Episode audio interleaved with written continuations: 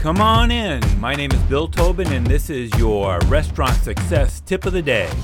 My son Luke plays basketball for his high school team. He's a sophomore, and they have a pretty stacked team. Um, he, he's on varsity, and though I think he's very talented, even my with my biased opinion, um, I think that there's lots of players who are better than him.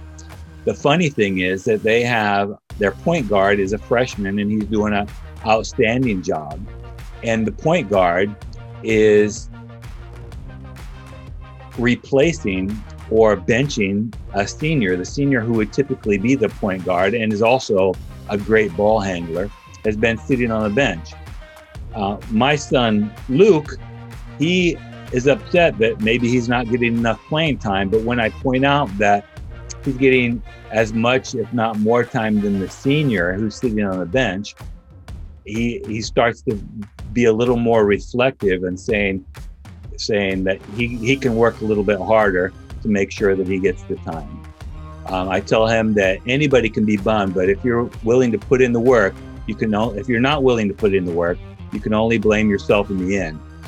He needs to win the coach's confidence as well as the confidence of his teammates. He got home. He went home. He actually, when we got home, he went to the park to shoot around after his game. But I think it's the same thing for us restaurateurs. There's always learning to be done. There's always improvement improvements to be made.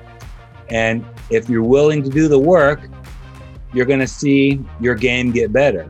But if you're not willing to do the work and you see other people overcome and take your spot on varsity, you have nobody to blame but yourself.